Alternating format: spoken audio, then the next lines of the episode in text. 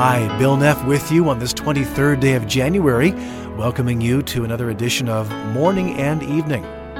In Psalm 89, verse 19, God says through the psalmist, I have chosen to exalt one out of the common people. And then Charles Spurgeon offers these words of further reflection Why was Christ chosen out of the people?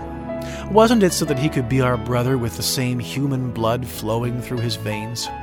Oh, what a relationship there is between Christ and the believer. The believer can say, I have a brother in heaven. I may be poor, but I have a brother who is rich and a king. Will he allow me to lack anything while he remains on his throne? Oh, no, he loves me. He's my brother. Dear believer, wear this blessed thought like a golden ring on the finger of your memory, and use it as the King's own seal, stamping the petitions of your faith with the confidence of success. He is a brother born for adversity, so treat him as such. Christ was also chosen out of the people that he might know our needs and sympathize with us. He was tempted in all things like we are, the Scripture says, and yet without sin. In all our sorrows we have his sympathy.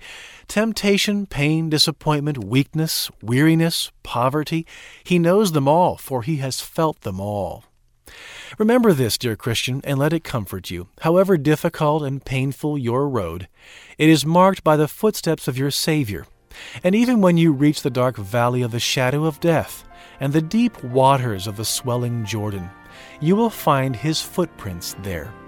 Everywhere you could possibly go, you will find that He has been there before you. Each burden you have to carry has already been laid in the shoulders of Emmanuel.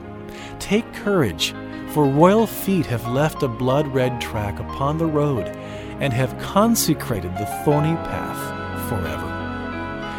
And that's Charles Spurgeon's insight into Psalm 89, verse 19.